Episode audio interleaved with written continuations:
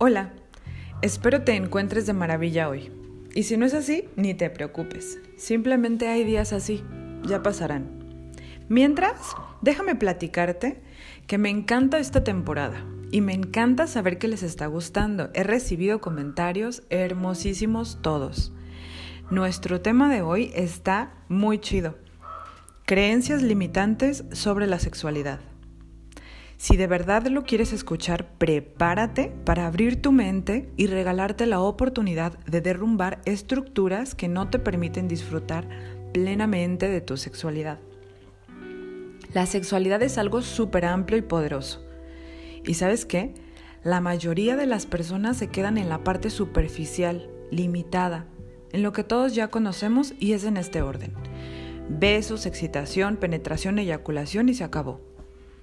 La sexualidad es mucho más que eso y existen infinitas formas de llegar a la excitación, al goce sin y con penetración, al orgasmo con y sin eyaculación. Y si a ello le sumamos la creatividad, el infinito se abre, literal, a nuestros pies para el disfrute pleno y amoroso de nuestra sexualidad. Bueno, mis palabras se quedan cortas para describirte lo sublime del goce que eres, que somos capaces de alcanzar. No te voy a mentir, no hay una fórmula para todos. Existen posibilidades como humanos en la Tierra. Entonces lo interesante es que tú encuentres la tuya. Pero vamos por partes. Antes de que, encuentres tu fórmula, primero tenemos que saber qué es lo que nos limita. Y de eso vamos a hablar hoy. ¿Qué es una creencia limitante? Una creencia limitante son todas aquellas experiencias, ideas, mensajes, palabras negativas, destructivas y tóxicas que te impiden qué? Ser, ser tú mismo, así de simple. Y en este caso particular, una creencia limitante afecta tu vida sexual la limita, la condiciona, no la deja ser, explorar, aprender ni crecer. Nos hace un daño terrible, no solo para el goce de la sexualidad, sino hasta energéticamente.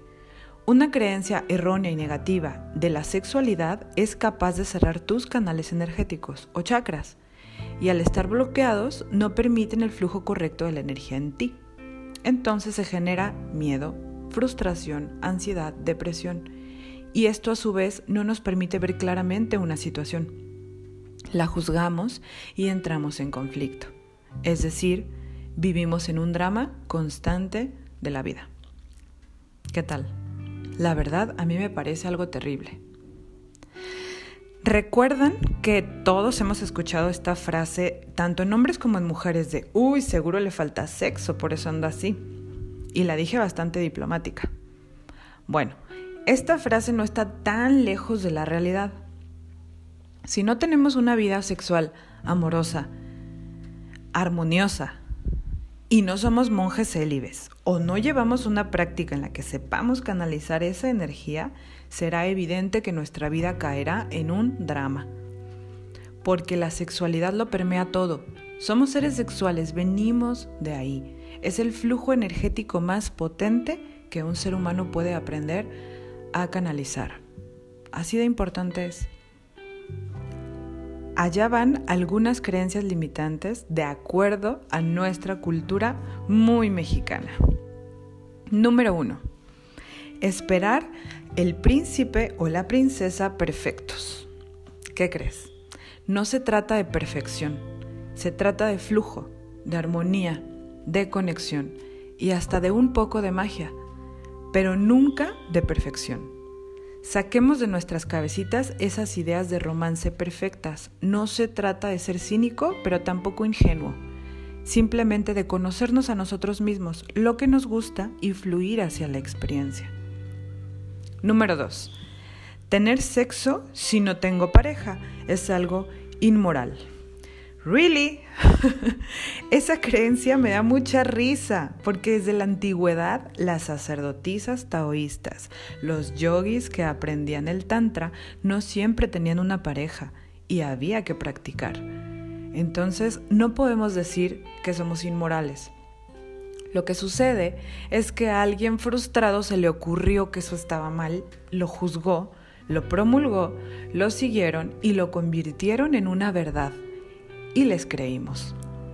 Y ahora estamos acá inventándonos historias de romance, estrategias tóxicas de manipulación para justificar el hecho natural de ejercer nuestra sexualidad plena y libre. Ojo, amor y romance no es lo mismo, ¿recuerdas? El amor no está separado de la sexualidad. En ella hay también amor, porque hay vínculo, porque hay respeto, hay comunicación, hay verdad, hay afecto, hay energía. Y eso es amor. Y sí, puede surgir una relación amorosa, pero también puede no suceder y no tiene nada de inmoral. Creencia limitante número 3. Los hombres solo piensan en sexo. Ah, ¿qué crees? Las mujeres también. y no tiene nada de malo. Porque si piensas que tiene algo de malo, entonces tu concepto de sexualidad está condicionado por una idea negativa, es decir, una creencia limitante. Mira, pensar en comer, en descansar, en nuestros hijos e hijas, en la playa o en sexo no tiene nada de malo. Es simplemente pensar en lo que nos da placer. Lo interesante de este pensamiento es elevarlo, es decir, conectar estas actividades que te dan placer de manera amorosa en nuestro ser. Por ejemplo, si pienso en sexo, ¿de qué manera experimento esta energía en mí? ¿Es libre, genuina, respetuosa conmigo y con el otro? Entonces la puedo compartir y puedo pensar en esto y está bien.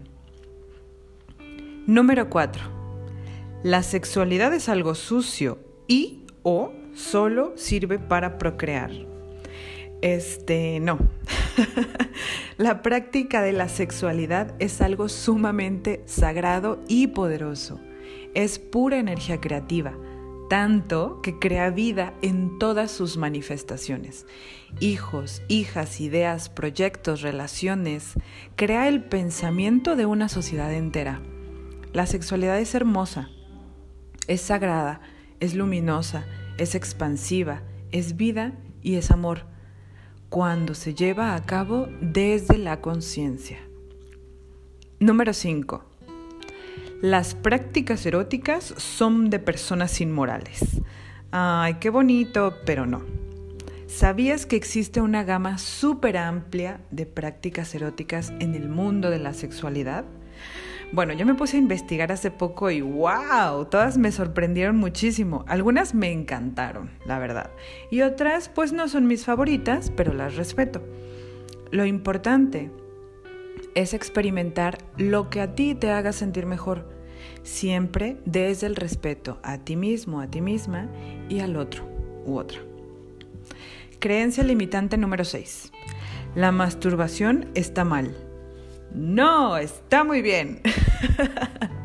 la autoestimulación es un factor importantísimo para dos cosas, el autoconocimiento y la salud sexual.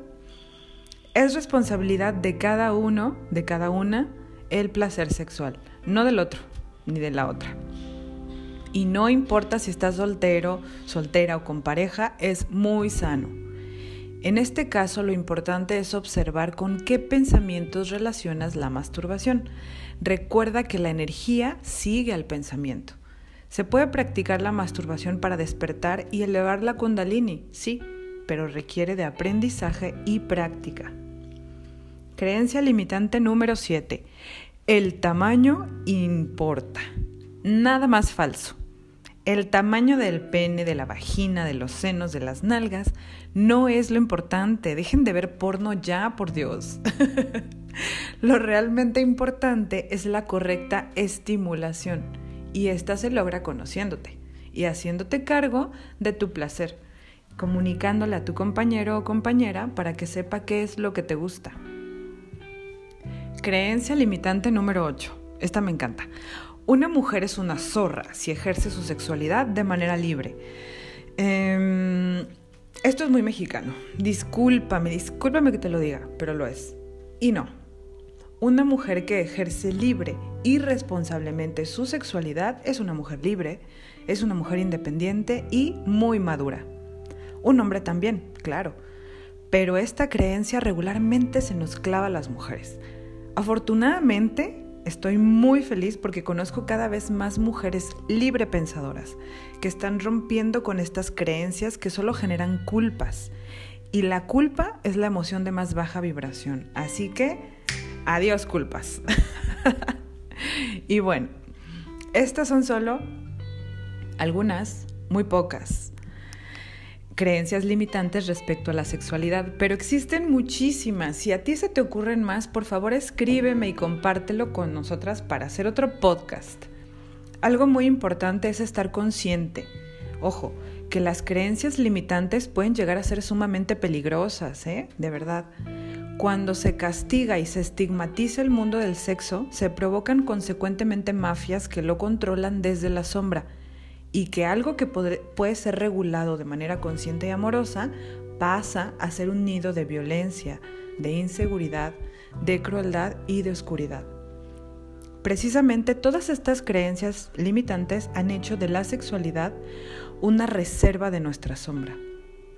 Se ha convertido en una parte de nuestro ser que supuestamente no debe ser mostrada y por lo tanto una faceta de nuestra personalidad casi desconocida, a través de la cual podemos conocernos muchísimo mejor. La única forma de vivir una sexualidad inadecuada es usarla sin respeto hacia ti mismo, a ti misma o a los demás. Hacer lo que no se desea por complacer, vivir como una obligación o como un medio de aceptación o reconocimiento. No, la sexualidad se creó para ser disfrutada. Disfrutémosla con la seguridad y la calma de quien sabe que está desarrollando una de las facetas más poderosas de su ser. El sexo solo tiene límites para quien se los pone, dice Valeritazo. Gracias por escuchar, te envío un abrazo fuerte, fuerte, fuerte, besos y bellas experiencias sexuales. Hasta pronto.